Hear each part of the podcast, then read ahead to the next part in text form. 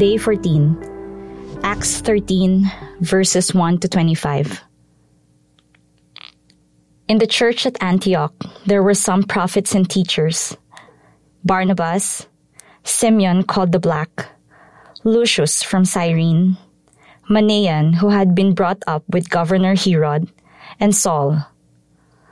While they were serving the Lord and fasting, the Holy Spirit said to them, Set apart for me Barnabas and Saul to do the work to which I have called them. They fasted and prayed, placed their hands on them, and sent them off. In Cyprus,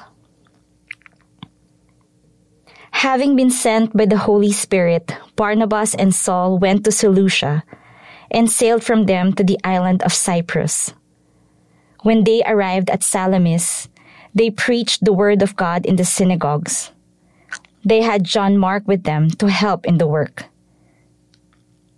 They went all the way across the island of Paphos, where they met a certain magician named Bar Jesus, a Jew who claimed to be a prophet. He was a friend of the governor of the island, Sergius Paulus, who was an intelligent man. The governor called Barnabas and Saul before him because he wanted to hear the word of God. But they were opposed by the magician Elymas, that is his name in Greek, who tried to turn the governor away from the faith. Then Saul, also known as Paul, was filled with the Holy Spirit he looked straight at the magician and said, You son of the devil, you are the enemy of everything that is good. You are full of all kinds of evil tricks, and you always keep trying to turn the Lord's truths into lies. The Lord's hand will come down on you now. You will be blind and will not see the light of day for a time. At once, Elymas felt a dark mist cover his eyes, and he walked around trying to find someone to lead him by the hand. When the governor saw what had happened, he believed, for he was greatly amazed at the teaching about the Lord. In Antioch in Pisidia, Paul and his companions sailed from Paphos and came to Perga, a city in Pamphylia, where John Mark left them and went back to Jerusalem. They went on from Perga and arrived in Antioch in Pisidia.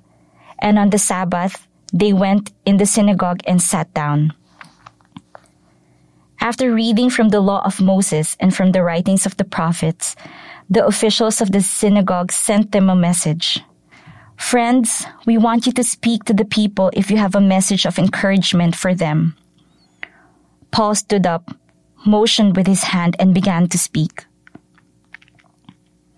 Fellow Israelites and all Gentiles here who worship God, hear me. The God of the people of Israel chose our ancestors and made the people a great nation during the time they lived as foreigners in Egypt. God brought them out of Egypt by his great power, and for 40 years he endured them in the desert. He destroyed seven nations in the land of Canaan and made his people the owners of the land.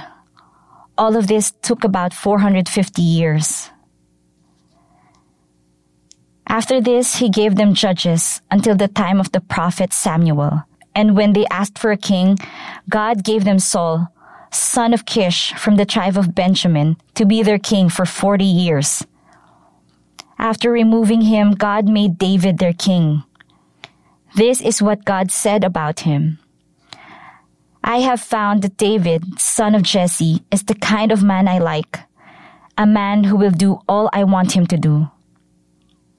It was Jesus, a descendant of David, whom God made the savior of the people of Israel as he had promised. Before Jesus began his work, John preached to all the people of Israel that they should turn their sins and be baptized and as John was about to finish his mission, he said to the people, Who do you think I am? I am not the one you are waiting for. But listen, he is coming after me, and I'm not good enough to take his sandals off his feet. Prayer Psalm 14 Human Wickedness Fools say to themselves, There is no God. They are all corrupt, and they have done terrible things. There is no one who does what is right.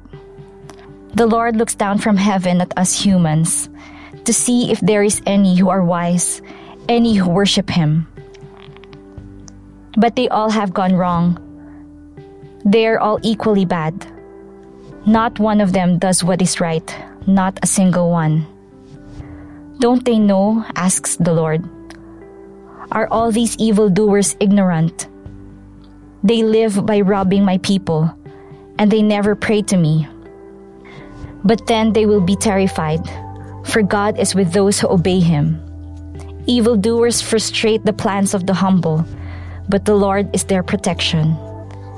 How I pray that victory will come to Israel from Zion.